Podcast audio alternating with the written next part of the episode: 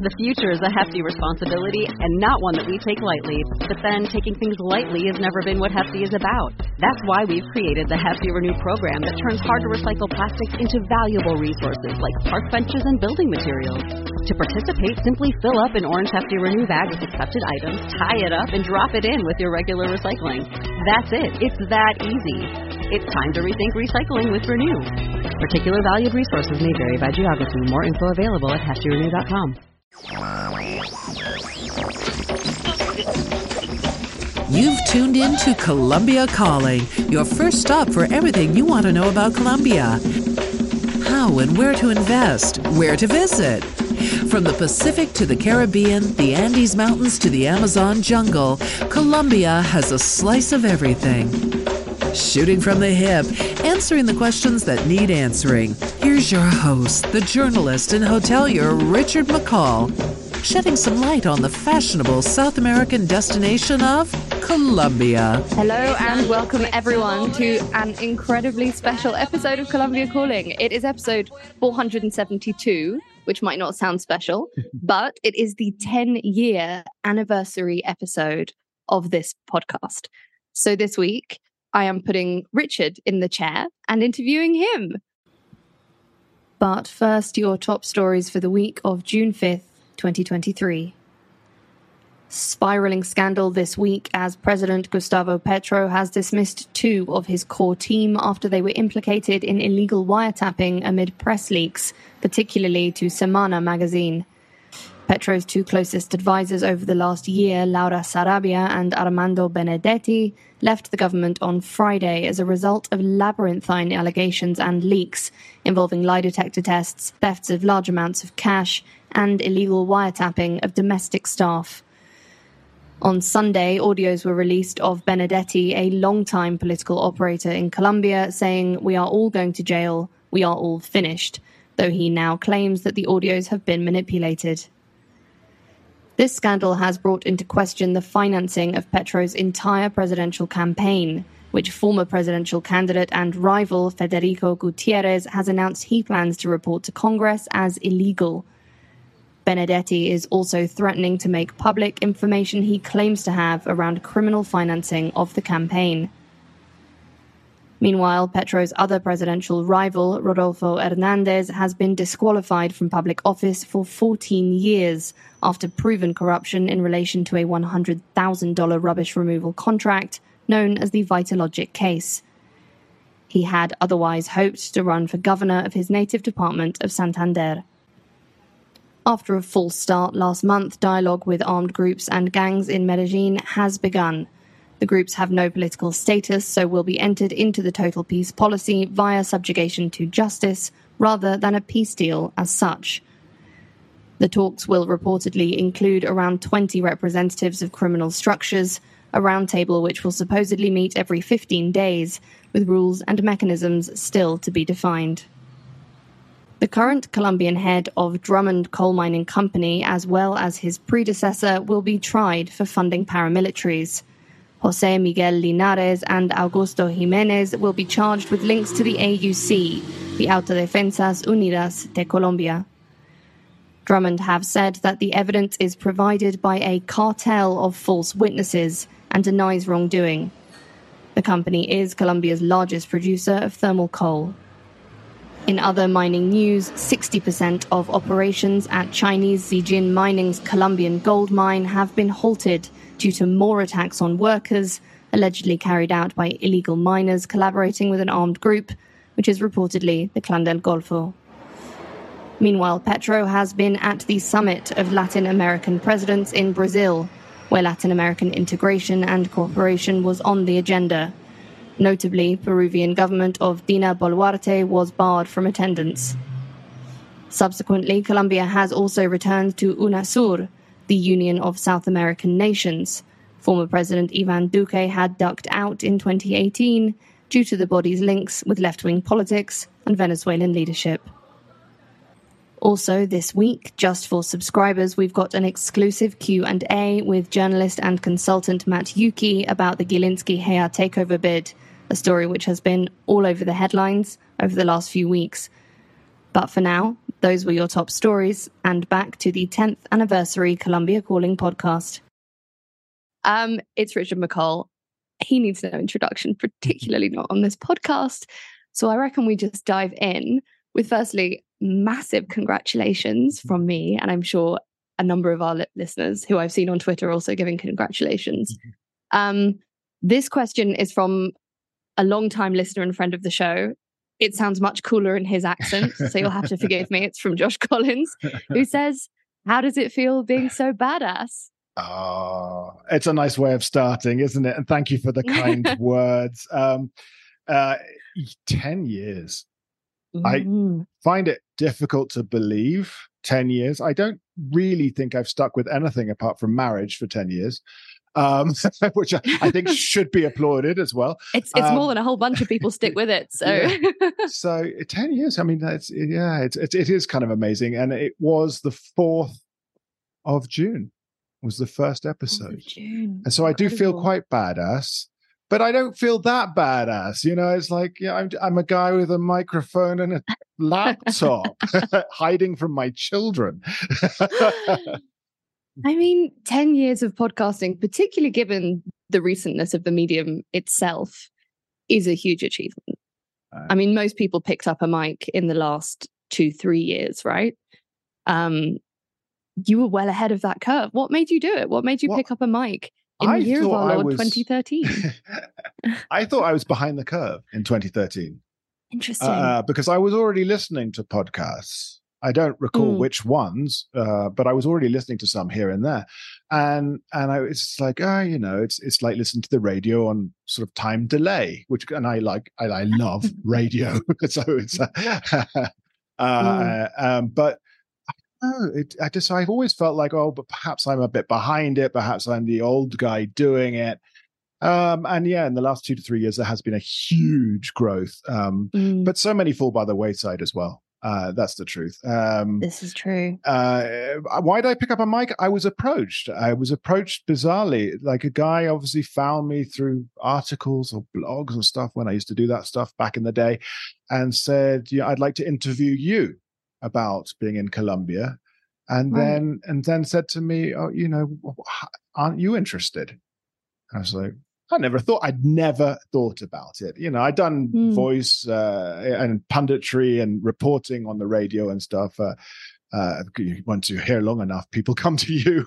Um, but I'd never thought about it. I never thought about it at all, and not something that ever, you know, oh, it's, it's that's always someone else's. And I didn't. I only did like a I, when I did my masters in journalism in uh, way back in the day, uh, around the time of 2000 one, um, that kind of time. Um, I didn't didn't even focus very principally on on uh, broadcast at all. It was always the really um, pretty people who wore good clothes who did that. I I I settled for writing, and that's always been what I've loved. So, uh, and that I can say now with two podcasts, yeah. I, I thoroughly enjoy this medium very much it's a great one. And there's a real, well, I've always said about myself that I have a, a face for radio and a voice for print. But here we are on a podcast, which we're also recording video for. It's it's one of those, you know, careers are very, very occasionally planned and yeah. mostly just happen to people, don't they? I I find it very weird this whole thing about YouTube because there was never any plan of mine to put it on mm. YouTube. And yet it started coming round again and people started recording their podcasts for YouTube. And so I was like, well, we seem to have come round to, to, to again to people. I don't know. So I do it. The There's not a lot of traction yeah. there. There's not a lot of traction at all, but I do it because I guess we have to. I don't know. yeah, you go go where the audience is, and it's yeah. so fragmented these days that you kind of got to be everywhere. That's but right. let's go back to 2013 to okay. the very first episode. How long had you been in Colombia at that point? So I've been here since 2007. So it was a seven year, pretty much, you know, if you count yeah. the full years. And actually, you know, you you we we've sort of discussed this off offline, and it's it's worth mentioning. Around that time, I was feeling. I don't know if I could say sort of disconsolate or something. I'd been doing lots of sort of very pro uh, Colombia type thesis, not pro Colombia as well, uh, but lots of travel stuff, I'd written the Michelin Guide to Colombia and other things, and mm. was hmm. contracted for Bradt, and it was had been a pres uh, a promise to my father not to do anything political because he'd been here in the seventies and you know lived in Brazil mm. in the fifties, sixties, and I mean, the man had too many stories. He'd been held up by Somoza in Nicaragua, and you know, I mean, all of these sorts of things. And he was just like, and his his famous quote to me was, "If you want to end up headless in a ditch, write about politics in Colombia." So I I kind of promised him that I wasn't going to do it. Hmm. Um, uh, he passed away, and I moved into politics. But no, I um, I kind of felt around that time that I'd done enough uh, sort of talking and even just write, even writing about off the beaten track places uh, and and and beyond. I was tired and and I didn't want to write sort of again more pithy observations about real estate and things like that. and so much was going on in the country that I felt uh, it, it was it was leaving. I mean, more a bad taste in my mouth.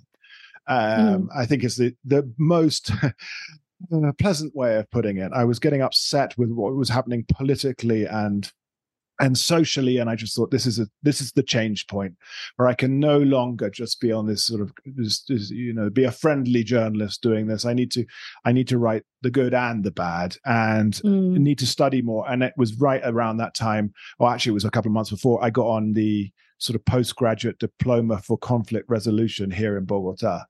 And that right opened my eyes and formalized a lot of my knowledge on the conflict. And this is prior to 2016, obviously, and the peace accords, but it actually primed me perfectly for the peace accords because we knew amongst us that there were, were explorative talks going on. And so studying mm. this at the same time, as well as going through what I hope is not a midlife crisis, but some sort of crisis, um, really, it, it kind of put it into it kind of put it all into context for me.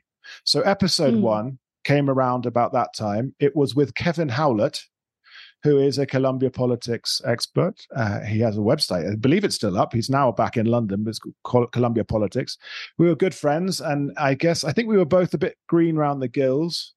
And uh, a single malt was on the table in my sitting room, and I lived in Lourdes, so a bit further south from where I am now and we just sort of bombed through it and what is so interesting about it because you can tell that neither of us are you know practiced we talk fast and we try to fit too much in and that's mm. uh, mm-hmm. i've not re-listened to it because it would just upset me but but i can relate to that yeah. um, that leads i think interestingly into javier alvarez sent us in a question saying what was your intention 10 years ago did you have did you have an intention as such? Was there a, a long term plan to creating the podcast?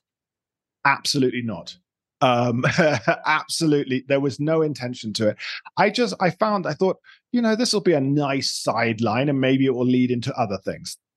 It's mm. taken 10 years to lead into other things. No, that's a lie. It took 10 years to lead into the other podcast uh, I'm doing now, Latin News Podcast. But um, it did plug me into other things, but I never really had any intention. I just quite enjoyed it.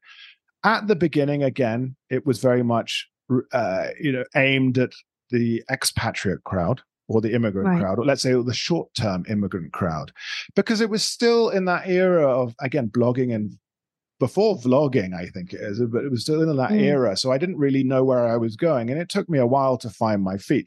And and this is where I sing your praises, Emily. I know you've you've been in a few years now, but I was finding my feet well, you know, it took a long time, but then when you came in after Adrian for the news, it has given us a real direction. And I feel very flattered and also uh, I feel kind of just so proud to have you here on board. Aww, that's the truth. It's really given really it kind. it's given a great deal of uh, of gravitas to it, and and it's made it a bit more formal. And uh, we get messages. Uh, uh, people saying the reason I'm subscribing, you know, on Patreon, etc., is Emily Hart, and so that you know that it's it's put us into a different level. So flattering, yeah. but I mean, obviously, the platform and the reach that you had built by that point is what makes all of this sustainable. And that's what a lot of people never reach with podcasts. As you say, so many fall by the wayside. And anyone who was listening to those first new, first newscasts, I would like to issue a formal apology to, because they mm-hmm. occasionally come up. You know, on a Mac when you like accidentally press play and it Yeah. brings up iTunes, which you obviously never use because we all use Spotify, and it will play me at full volume, often through my speaker, some of my early newscasts, and they're just. I sound like a machine gun. Um, and I was very grateful to Adrian for handing them over, but I was speaking at 100 miles an hour. So But thank you, Richard, for sticking with me and also for listeners. But we all do. I mean, that's the thing. It's like you try and Mm. fit it in, and then you realize, you know, I, I can still do this for five, six minutes and chat. It's radio, and it's this long format. You know, it's forty-five odd minutes, even Mm. longer. But uh, that's what we forget. We don't need to rush these things, and and then Yeah, as soon as we realize this, it becomes so much nicer. And what I love about the podcast is that most listeners feel that they're sitting here with us.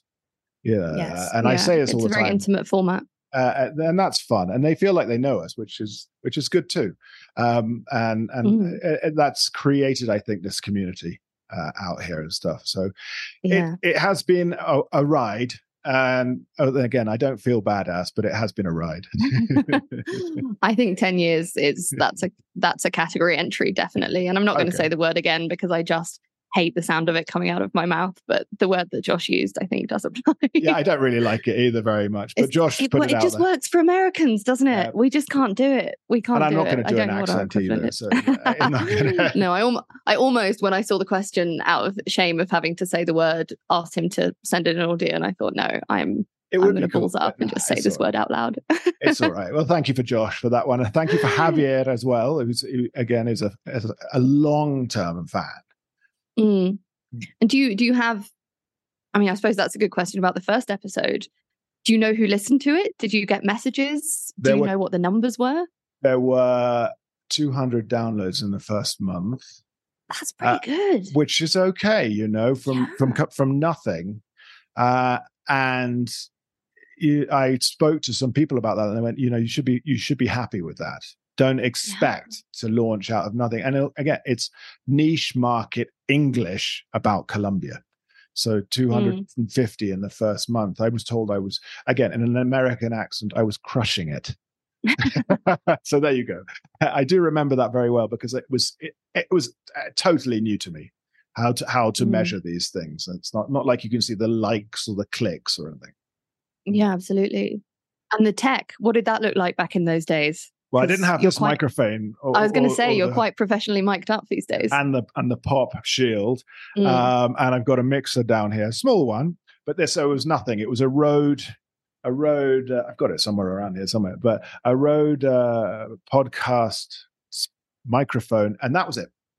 And I know I have problems with sound. There are periods where there's problems with sound still, but I think that's a general problem. Uh, yeah, it's been a real awakening for me as well. It's unbelievably technical. But it's like you said, you said, you said in a conversation, you know, there are degrees in this. we don't have them. No. And also, like you say, you know, I think particularly what what we do is slightly more casual and more intimate. It's garage. Yeah, it's I mean, if you don't hear the Hare Krishna temple opposite me today, that will be a surprise to me. And the traffic outside my flat is a, a constant backdrop. So I'm I'm a block from the Septima. At some point, there'll be the you know the huge air horn of a bus uh, or a crash, uh, and I kind of want the Hare Krishnas to come past. Yes, and you know what? your- It's- it's called Colombia calling, not Zurich calling. Yeah, you know, the clues in the name. There will be some good background noise. and also that's it. I mean, Colombia is noisy. You know, it's, I it's good gotta noise and it's bad noise, yeah. but it's noisy. It's you know that it's a reality. I don't know if it's well, it could be all of Latin America really, but I think I feel obviously living here and uh, that Colombia's noisier than most. There's certainly a very different cultural attitude to sound and its place. On either side of the Hare Krishna temple, opposite which I live, there are two bars. Um, one of which on Friday night at midnight, which was during um, a tension migraine I was enjoying, brought out an entire drum kit, and they were playing a full drum kit in the street along to the music. And even through my migraine, I just felt an intense sense of joy. like that's amazing. A full drum kit. I don't know knew, where they got it. They knew you had a migraine. I mean, that's it. They did, and they Yeah. thought this will cheer her up. Yeah. And weirdly, through the intense pain in between my eyes, it sort of did. It sort of did. you see, you see that. I think that's it. It's when my friends had ended up complaining. I think to the police about a party being held in a building where they were. But I mean, it was out of control, and and the Costeño said, the Costeño said, "Well, why didn't you sleep through it?" Well, you- can't. so, so you've just got to embrace some it. Some of us can't, and some people really can. Mm. And if I, Yeah. you know, if I learn anything while I'm here, I hope it's that just an ability to be unconscious. The drum kit was slightly, slightly messing with me, and I did envy the ability. But um, but it is amazing. No, it is. It's, isn't it? uh, it's an amazing it thing. is. it's all, and you know, people were dancing in the street, Why not? and not in a like, you know, fantastical song from the 1960s way. In Yeah. a, it's a Friday night way. Yeah. Just that's a thing people do. But you're you're downtown Medellin, aren't you? You're you're. in the I am. I live in Centro Candelaria Prado area. Cool, So it's hardly a surprise um, when you hear the background noise. Although I did come to Bogota and it was the loudest recording I'd ever done. I had a number of comments saying, "Was it raining so hard that it made you laugh?" Because at minute two, you still sort of, you sound like you're laughing at the rain, and they were bang on. And I Oh, thought yeah. I'd covered it, and I obviously haven't. you can't. You can't. It picks up everything. The mics pick up Yeah. everything. It's like I'm sure you can see. uh, So, someone's doing the dishes back there. I can hear the clanking going on. So It's incredible. and you know, modern mics for some reason are built to pick it all up. So Oh. I guess to Right. listeners, you're well, you're welcome. Welcome to Colombia. You get a little taste of you know our environment as we record. the true ambience. The True ambience. ambience. That's what we'll call it. That's, exactly it. That's exactly it. So Oh. after the first one, you had a Mm. big response. I mean, 200 listeners Mm. for a first podcast is a that's a big response.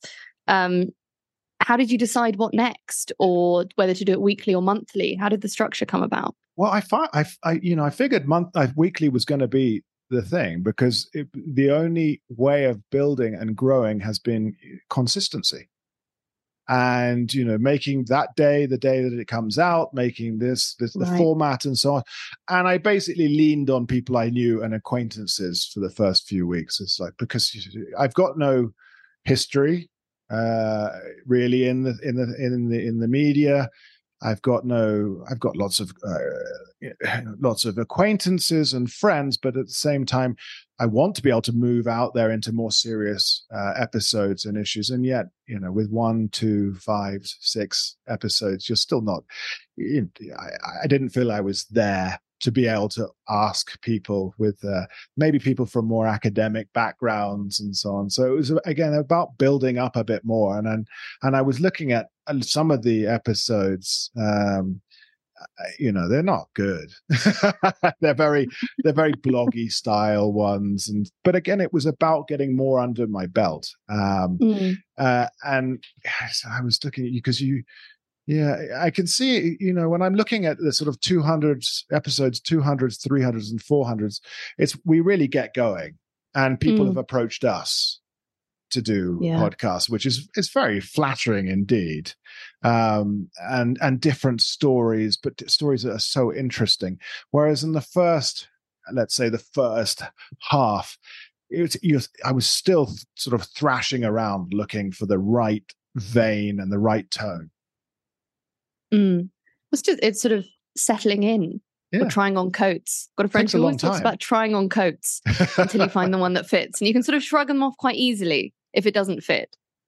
It's a great, like a really heavy winter coat. You can sort of shrug it off and grab a new one without too much difficulty. Yeah.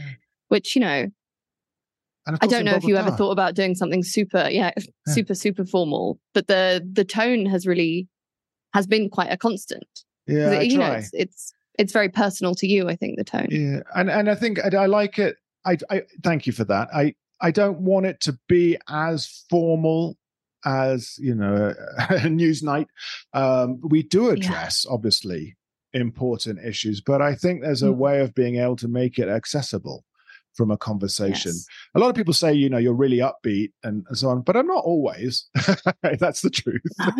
No. Certain issues, it's very difficult to be upbeat about. exactly, exactly. Yeah. So, uh, but it is personal, like you say, it's personal.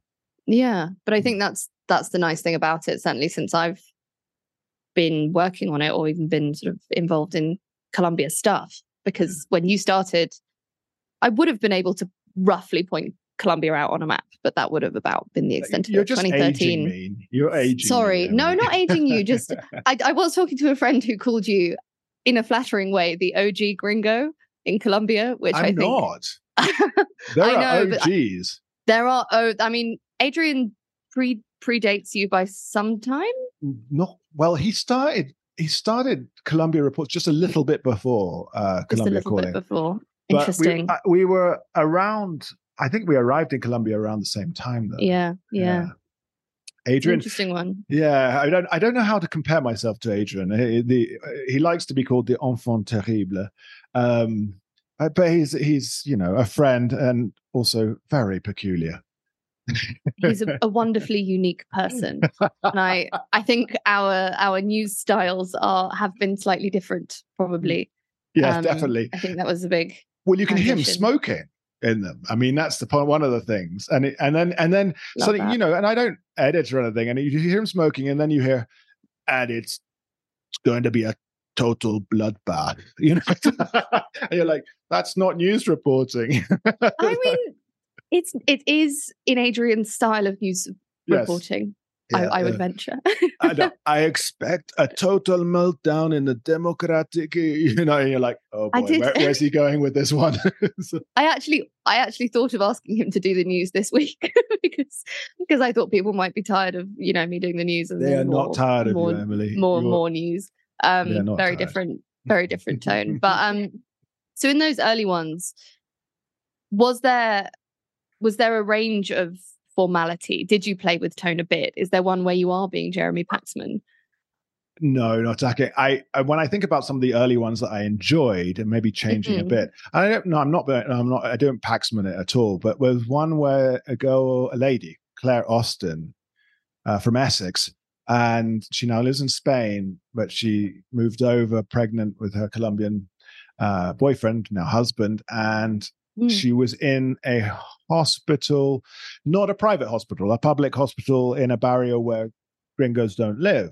That's where Mm. her, her husband's from, and she she's in the stirrups, about to give birth, and her Spanish is not very good at this stage. Uh, and this is one one of them that you know I, I I sort of got halfway through listening to her tale and I was like I really enjoy this because it's it's storytelling Yeah, yeah. and and she's there she's describing it all and she says you know the and the and the gynecologist who's delivering the baby uh her her son who's who was fine and everything else and um didn't speak english but tried to comfort her by you know repeating over and over again the few words in english that he knew Mm. there were two of them and and i've not forgotten this and that's all way back in the day so that's some testament to it Uh, one was mouse and the other one was chocolate and those were the two It's words he was using to comfort her as he she was in labor And obvious question: Did it work? yes Are those she- effective words for comforting?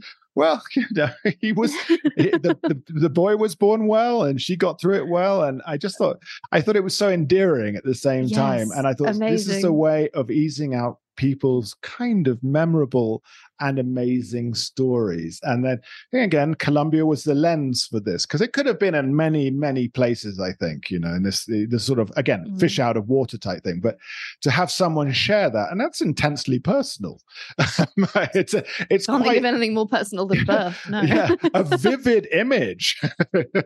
Like, and he's going, he's going, mouse, you know, it's like chocolate.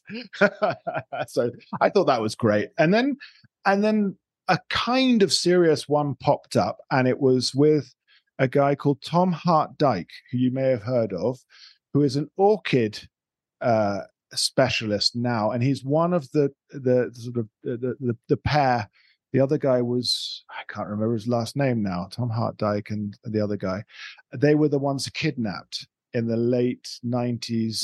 Mm. I think it was the late nineties by the ELN from the lost Mm. from the lost city, and they were held for a long time. Actually, no, it might not have been the ELN. It might have been the FARC because they went off looking for orchids and he was kidnapped for a long time. And actually, they, you know, the, the family thought they they were dead. And I was put in contact again by someone through like the Women's Institute in Kent where he lives. And it was just a bizarre, convoluted Incredible. way. In fact, it was. I know it was. um Vicky Kellaway's contact. Vicky Kellaway, a long time uh, immigrant to Colombia as well, and she was one of the first episodes. So when she was a blogger and she had that page called Banana Skin Flip Flops, um and so yeah and she put me in touch and it was it, it was funny but there was a serious element to it and Mm. tom had recently been invited back by the colombian ambassador to colombia to talk at the um uh, the hay festival in cartagena and of course Wow. and he was far more mature this time round you know it's like i wouldn't Mm. do that again type thing. And so you know we laughed about it. We laughed about him setting up like a cricket pitch in the jungle to try and keep himself sane. Don't know that would help me but uh and uh, you know the the way that they would but when they talked about the, their treatment and of course they wrote a book about it and it was like called uh, the something the cloud forest or something. Um i've got it somewhere in one of my shelves. Um but yeah that that kind of picked up on the serious nature of things but it was only touching on it uh but there was a huge response so Mm. so people like you could see what people were looking for a bit Yeah. It's it's amazing the variety of episodes we still do yeah and the enthusiasm that they each get in their own way. it's it's weird isn't it what picks up. Uh yeah. more listeners and things that and i think ma- maybe i, I take the reins here for a second it's, there are things that that appeal to me because i feel like i'm doing some sort of social i don't know maybe highlighting something that there have been a Mm. number of adoptees from colombia who've been on and i always feel that this is very personal maybe they're not the most interesting but they go to the right people you know maybe maybe they get less listens but then i get other adoptees writing in so that that's Yeah. an interesting thing and then the other ones that i've enjoyed maybe not being so popular but you one is able to accompany them uh, along their growth as well we did an episode i did an episode with the one of the creators of the feria del millon before they launched you know Oh, wow. now how big is that and so Yeah. just to sort of think is like you know again i was able to do this before they were famous and uh, Mm. uh, and and I was thinking of that and thinking of others who've who've gone in in that kind of way is like, you know, think of uh, Sergio Guzman. You know, he was in infancy with just a website when we first talked, and now look at him. I, I like I love that with Colombia Risk Analysis. I love seeing that growth. And then there was my, friends of mine who started an agency called Boga Travel, and it was about uh, kayaking up the Magdalena River they've now morphed into what's called Awake Travel and are perhaps the best ecotourism uh, travel agency and you know Colombian travel agency around. And to see so you see that, and then again, who's on next week is is, is Brian Murphy O'Neill. Lives here in Colombia, lived in Cali for a long time, has well continues to live in Cali, and in 2016 they started La Leyenda, the mountain bike race, which is now you know they've Huge. got they've got a branch in in the Dominican Republic. So watching that kind of growth, it's it's Yeah. that's what makes things exciting. Yeah, mm. absolutely. So when you go well on to greater response. things, I'll say, oh yeah, you know, I knew Emily this? when I, I knew Yeah. Emily when she had to she had she had Krishnas. I hope to have Krishnas for a very long time. And honestly, you know, great things in journalism looks like you're still sat on your ass in your flat doing doing looking at a laptop, aren't you? it's Well, one we of do those try and read the whole internet. Yes, reading the whole internet is is a very tiring business and unfortunately has to be done Yeah, sat in your flat mostly. yeah. Um, it's not true. exactly the most glamorous lifestyle. It um, isn't. No, but you know there are there are definite upsides, and in our particular line of podcasting work, you have an excuse to email people you think are really interesting and ask Yeah. them to talk to you, which is just a crazy thing to be doing and calling it a job. Yeah. But you know what's so cool? I was like, so because it is a Colombia podcast, we do hit the Mm. right market for those things as well. I mean, you know, it, I get it may not get the hundreds of thousands, the millions, the Joe Rogans, but it goes it directly to the right market. Yeah, and I know which of these two podcasts I'd rather be working on, this one Well, or Joe Rogan's, if I'm honest, for reasons I don't think I need to explain. But uh, I've never listened to it. I'm afraid uh, the other one. yeah, there. I mean, there are things that can be considered toxic waste in cultural terms, and I'm bound to offend one of the Joe Bros who, for whatever reason, has also found themselves listening to this podcast. And to that person, I do not apologize. Are they So called Joe Bros? I've just come up with it. I don't know. Maybe. I quite like it. what do you think? What do you think our listeners are called? Now that is a question I would like to put to them. I will put it on the subscriber group and the Facebook Yeah. group today. yeah. Would you like to come up with a collective name? Because I know I'm thinking, as I'm sure everyone else is, about Succession this week that, and the Ah, con heads being probably the worst collective noun for any group of followers of all time. Um, so if one of our listeners could come up with something better than that, much appreciated. yeah, can we not be the coal heads in there? The Please coal not. please not. please not. And it's Not a bit close to my surname as well. So please not. Yes. Well, for that reason, maybe more of a. Mm, don't know. We'll no. we'll have a think. con heads succession. Oh yeah, well, we we What a could talk. There, there's been. Oh yeah, I I miss it already. yeah, I I missed it. Honestly, I was I started panicking on Sunday morning. What am I going to do now? How is my week emotionally structured nothing. without this show? nothing makes um, up the space. But you know, it's something everybody madly relates to. Everybody says, "Gosh, isn't it just like the British media?" And if you're in Colombia, you're thinking, you know, Colombia. yeah, the overlap between politics and media here, the big families who run things here. We don't know that much about what goes on behind the scenes, but I'm willing to bet you could make us a pretty good succession version about certain families. I may not feel like naming at this particular Oh, I'll moment. name them if you want. I I'd like to say the Gilinskis, the Santo Domingos, the Ardila I want to see the. Chars. I want succession with the Chars. That's where I'm at.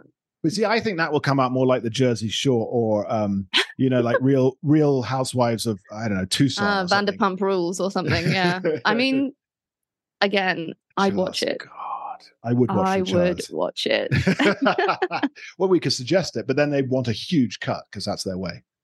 Yeah, or you just don't. I mean, they didn't name the Murdochs for Succession, did they? So they haven't had a penny. That's true. Um, that's true. so if anyone has Jesse Armstrong's number, let me know and I'll pitch him. Very good. Let's move on from Succession. Yeah, well, we we should. Um, so interesting one from Juan Pablo Plata, a listener, who says, "What's the agenda? Why do you do this podcast?" there is no agenda. Total No agenda. personal interest. If I'm really not interested in a subject, I will not look, look- you know, look for it. It's entirely subjective on that.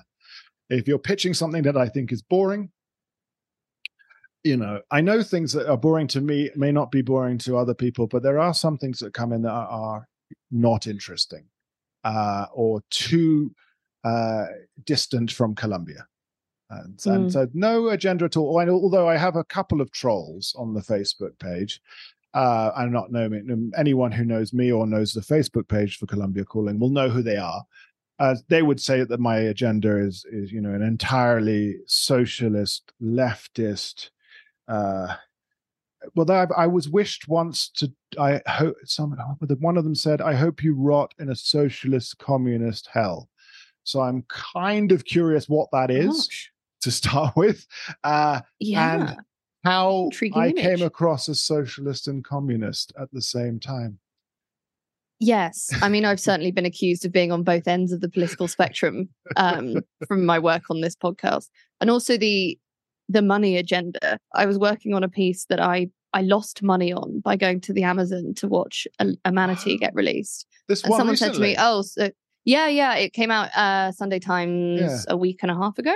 yeah. Um, and I, someone turned to me in the middle of this reporting trip where I'm getting eaten alive on a small boat in a pair of Zara trousers because I'd had one day to prepare for the trip and I do not own outdoors wear, Hmm. and said, "So this piece will pay, you know, for your rent for the whole year, right?"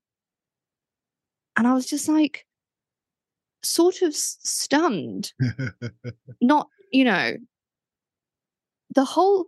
This won't pay my rent for the one month, babe. Mm. Like, there's no. But was that another is- journo asking? No, no, this was someone from down somebody? Okay. on a slightly media hostile uh, NGO team. Uh, Um, but it's it's an interesting one the the various misconceptions people have about what we do and why we do it and mm. you know what the what the payoff is but also you know what the inherent politics of what we do is if you really I, listen to most of the shows they're so neutral they're about yeah. stories and people yeah it, it's a human i hope it's a human interest one but then you know i can say that i am particularly proud of the sort of series that went on about protests in colombia when we did in 2019 and 2021. Mm. I am proud of those because I think that they kind of filled a void in terms of actually a bit more uh, in-depth reporting.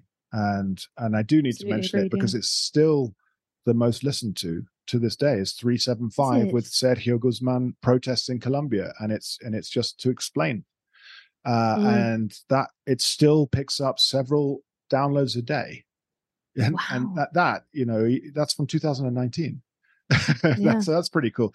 And then you know we were able to get elizabeth dickinson on from crisis group and she's obviously you know a, a real fantastic unrivaled yeah. knowledge in colombia. And that was 377 she we titled it the politics uh, well no the public's exasperation with the colombian political class. And yes of course that's political but it's it was going on you know it really was mm-hmm. going on it was a it, it, wasn't even a daily event it was an hourly event that was going on with these protests so i was particularly proud of being able to report those in a little bit of a, a deeper sort of uh, vein yeah and mm. reflecting very much a, a, moment and a zeitgeist and something that was being expressed from colombian people yeah you know i don't think either of us are here to push a a personal take on Colombia. I think no. you know we we tend to respect the opinions of who we're talking to. That's why we have them on.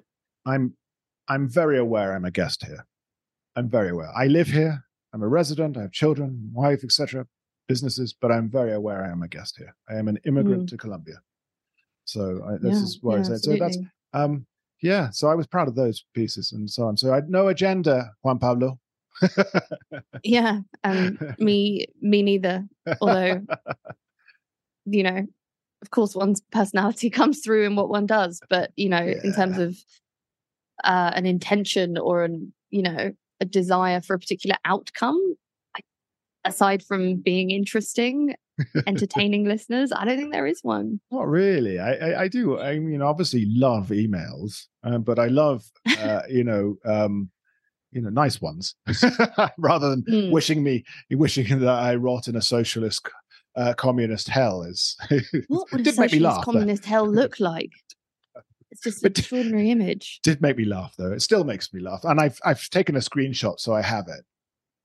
Yes, actually, a, a friend of mine who works in wellness, I feel like I might have said this before on the show. Actually, said that you know we all suffer from imposter syndrome. So everything nice someone writes about you, you screenshot it and put it in a little file, and then you should go and look at it every time you feel bad about yourself. Nice, which I do, but I also do the same with trolls um, I have a little file full of mean, mean and silly things that people have said to me. Yeah. Not least because they give me a good laugh. Yeah. Do, what do you call the file? I call uh, mine is boringly called trolls. Oh, I think mine's called humans. I don't know. I I don't know why I've done that. I think it was a sort of like imagining myself to be a much wiser version, sort of sighing amiably and saying something like, "No, oh, humans, humans, yeah, just, humans." Uh, you know, I think you're far more creative than I then in that one. it was probably also so I couldn't, in bad moments, just search the word trolls and find all of these comments on my computer. It's sure. to to mediate the way in which I come across these comments. I maybe think of the other ones. I'm gonna um, have to um, look through my file again. I mean, they're fun, aren't they? It's fun. Um, I've had a couple that maybe were less fun, but most of them are fun. yeah, yeah, you know, but there's some that are actually genuinely, you know, pierce the heart. But then we are journalists. And we you open yourself up to it. Pretty thick skins. How many rejections one has received over the years? It's uh, mm, it's mm. impressive. it is. It is. Um, luckily, though, on the show, I mean, certainly from subscribers, you know, the the communications I have over WhatsApp with people who get the news directly from me. Mm. It's an incredible community of community. lovely people, some of whom I speak to quite regularly. Yep. Through the WhatsApp and you know the yep. Telegram and all of that. Um, how many how many do you know in person is my question. So I feel like I've developed some sort of parasocial relationships with people I've never met through this show how many how many of the kind of super fans and, and friends of the oh. podcast are you personally familiar with? Well, I've met a, a, number, of course, and especially the journalists who I have on. Um, mm. met all of them, and of those who've been done, obviously the interviews in person. Uh, but there are those who you feel like you already know and have never met. And I have got there is an email in my inbox waiting there, someone wanting a Colombian wanting a coffee, and so um, I will at some I will answer that email before long. I'm I do go out, you know, I do. Uh, I I actually. Uh, I'm quite friendly. I'm quite friendly. You know, if you want to come have a coffee somewhere, I'm more than happy to do so. Uh, so long as it's Yeah. not, you know, doesn't interrupt with when I'm picking up children. That's usually like, mean, the only thing I really have to do. Um, that said, I was able, and it, and I, you know, again, there's a little bit of self promotion here. When I was able to get Wade Davis on the One River uh, Mm. at three four six, and then you know re-aired it this year. That was a huge deal, and I didn't know him at all. It was out of nowhere, and there was a favor Yeah. there from someone else who, who sort of paid it back. And then I met him at a bizarre Fundacion Gaia, um, so for the Mm. Amazon. Uh, Mm. f- I I was invited to this event. So Simon Mejia was DJing it, who I've still not met from Bomba Stereo, and he stayed in my house twice in Mompox, and he was just up there filming, and he invited me to to this event, and Wade Davis was there, and I was able to go, you know, actually corner Wow. him and say, "Listen, Wade, you were on the Colombia Calling, and, he, and, you know, I'm the guy from Mompox," and he went, "Hey." That was a good. That was a good podcast. so it was actually really nice. And now we do have a back and forth on email Oh, nice. every night. So that's so that's quite cool that one. But again, that, Hmm. if we say about some uh, uh, episodes that I feel would be more, in, uh, you know, would receive more interest than others, I thought the ones with Simon Mejia from Bomba Stereo would be huge, and yet they were very, very average. And the one of the founders of Bomba Stereo, you know, that, that to me Yeah. sounded like I was not only, well, you know, I had some street cred, but also um, tapping into sort of popular culture, which is not something that's my really my scene. so, yeah, it is, I think, incredibly unpredictable and something that's true of digital media more widely and something newspapers are still grappling, magazines are still grappling with this, is that we don't really know what people are going to like until we put it out there. Mm, I find it sort of encouraging, the sort of completely mystifying, unpredictable nature of of the whole thing. You know, Mm. what catches on, what goes viral, what you know, just ends up in the abyss for reasons Yeah. that feel utterly unfair there is an or abyss. impenetrable. There is an abyss, definitely. There is an Um, abyss. Uh, but but equally so. And uh, what we notice now, though, obviously into June and then July, because it's the summer holidays, and of course the weather's improving. Podcast listens go down, uh, and it's a Do yearly they? thing. Yeah, it goes down. It's, It's interesting. yeah, I which thought I people thought are lying in a park listening to a podcast. or maybe they're just listening to? No. Van Morrison, you know, and drinking. Right. Maybe music takes over in the Yeah, summer. maybe. That's interesting. Yeah but you always see, and then I'm starting to see the drop off again, and it's not because we're doing less interesting podcasts. no, I'm sure. so, uh, but you do see it, and it's really, it's, I, I, you know, again, and I did actually talk to Adrian about this, and he goes, "Oh yeah, no, my my uh, my sort of viewer rate drops off massively June, July." oh, interesting. And it's what in Um, the UK media they call silly season. Silly season, so you can get all the uh, Um, Pablo Escobar hip- hippo stories out. There is a I had to do it. I had to do it. hippo stories. I'm sure everybody one. listening already knows how we both feel about those.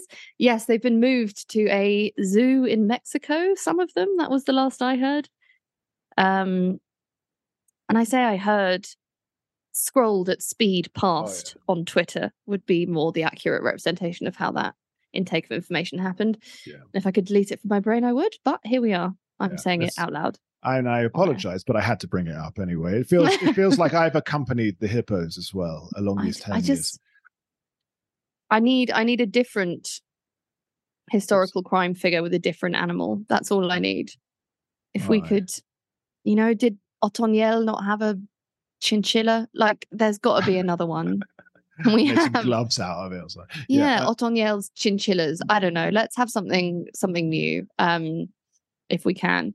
Um, so in terms of this progress through this decade, and there've been lots of interrupting moments in this Yeah. decade, right? There've been the peace deals, there've been various changes in president, but the pandemic is worth mentioning because it Mm. must have changed for you how this all worked.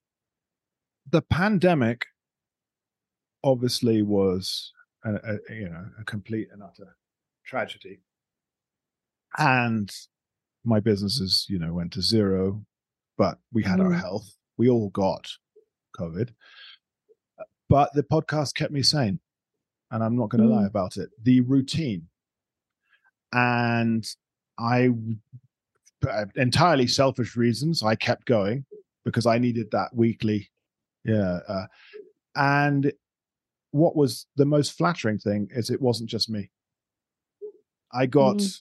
you know, an, uh, donations from people, Americans who were teaching at, you know, international schools nearby, who listened to it, and it was their kind of contact with a bit of reality. And you know, it, it, one week some people just sent in three hundred dollars to say thank you. You have kept wow. again a routine to our this period of being of quarantine and so on you know it was like oh, it's it's tuesday morning we know the podcast is coming out and so yeah. again while it was in, entirely from my perspective sort of uh there was a catharsis to it but at the same time it was it was uh you know selfish but to then receive and a couple a couple sort of stopped me in the street are you are you the you know the richard from the podcast i said yes and like wow thank you and i'm like you know I never really thought I was doing a public service, uh, but the, but the you know COVID obviously was hard, and I think mm. we all needed just to try and keep some sort of routines during that period as well. Right.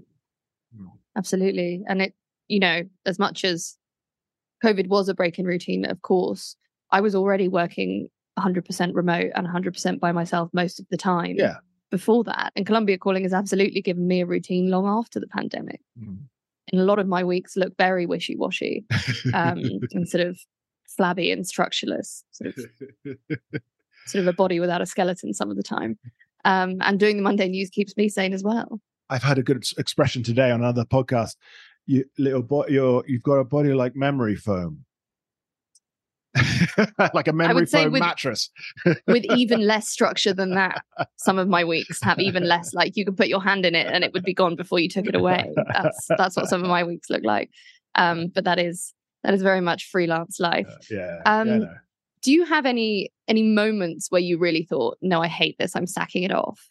I don't oh, want to oh. do this anymore. Yeah, you know, when sometimes when it's it, it becomes difficult or people flake out on you, uh, mm. You know, mm. it's like God, you know, and then suddenly, sometimes you're like you're looking at the calendar. Who am I going to interview? And maybe I've interviewed everyone. You know, it's 472 episodes. It's like um, there have been two interviews. Well, there have been more than two, but there have been two that I've been sort of kind of disappointed with. Um, one for personal reasons, and another because the guy had actually nothing to say after convincing me to come on. I'm not going to mention it because I'll probably get in trouble. Uh, but the second one I will mention because you know he's a famous blogger and he a famous blogger, famous YouTuber, and he was famous right. for talking about Colombia, and he got Colombian citizenship because of his YouTube presence, mm. and then left Colombia.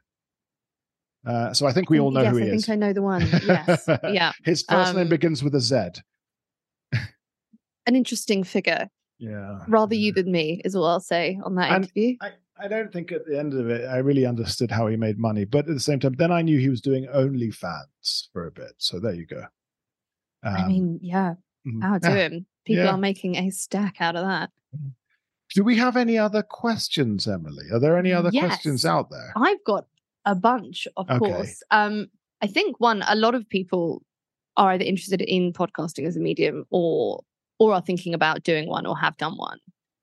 And 10 years is a long time. So I'd yes. love to hear some of your learnings. What have been the biggest lessons from the last decade? Ooh, uh, prepare. Definitely mm-hmm. prepare. You don't go into this on a wing uh, yeah. and, or a whim. Um, and it and it shows in a podcast if you don't know what you're talking about. I'm not expecting yeah. one, you know, the person doesn't need to be an expert in the peace accords or the you know the host doesn't need to be but he does need to have an idea of what's going on. And that's right. uh, uh, and you know do have an idea of your of your how you're going to format it. And if that means you need to talk to the the guest beforehand then do so. Uh, I mean that's that that's my real one is not, and don't cannibalize other things that you're doing. Uh, there are a lot of podcasts here in Colombia that just cannibalize like their their nightly news and things like that. It's like no, offer something new mm, do something, mm. find your corner. Um, and that's that's really my my thing is why enter and forgive me for saying it. Why enter a shit fight? Uh, it's, it's, really what I what I think about in in this situation. I've thought about this a fair bit. so. I'm, I'm sure. Um, and in looking back a full decade, I think we have to look forward a full decade. Hmm. Are we still going to be here in 10 years' time? What's it going to look like? What are your I, thoughts? I want to say what a band says when they when when they when they've played their encores and they're up there on stage they say we'll keep coming back if you keep coming back there you go as a final really nice personal question from mark in toronto um, really about how we both got here Hmm. Uh, when you were both initially contemplating relocating to Colombia, what was holding you back and how did you overcome that obstacle? I'll let you uh, go first on that. Nothing was holding me back at all. That's the truth. I didn't really have anything holding me anywhere. Uh, I I was always a freelancer, so I was just going wherever I felt I needed to go. The only issue that I had is that I had been very, very sick and I almost didn't live to the age of 30 because of a double dose, so twice in one year of malaria and hemorrhagic dengue at the same time. And so after that, that did kind of, uh, you know, sort of, let's say it's called, it kind of blanched my plans. But my, my idea is I, I, I wanted Colombia after so many years in the rest of Latin America, Colombia was, it always seemed like somewhere that I could do stuff. Uh, and so there's nothing holding me back. But, but like I mentioned at the beginning, my father at the time, uh, uh, at the time, he was always my father, but at that time was like, don't do politics. And so that was, you know, a rein, mm. let's say. But beyond that, no. uh, yourself, Emily, because I know it's directed at you as well. Yes. Uh, contemplation is a word that has rarely applied to how I make decisions about my life. I think when I decided to move here, on a more permanent basis. I'd been living out of a backpack in various countries in this region for more than a year.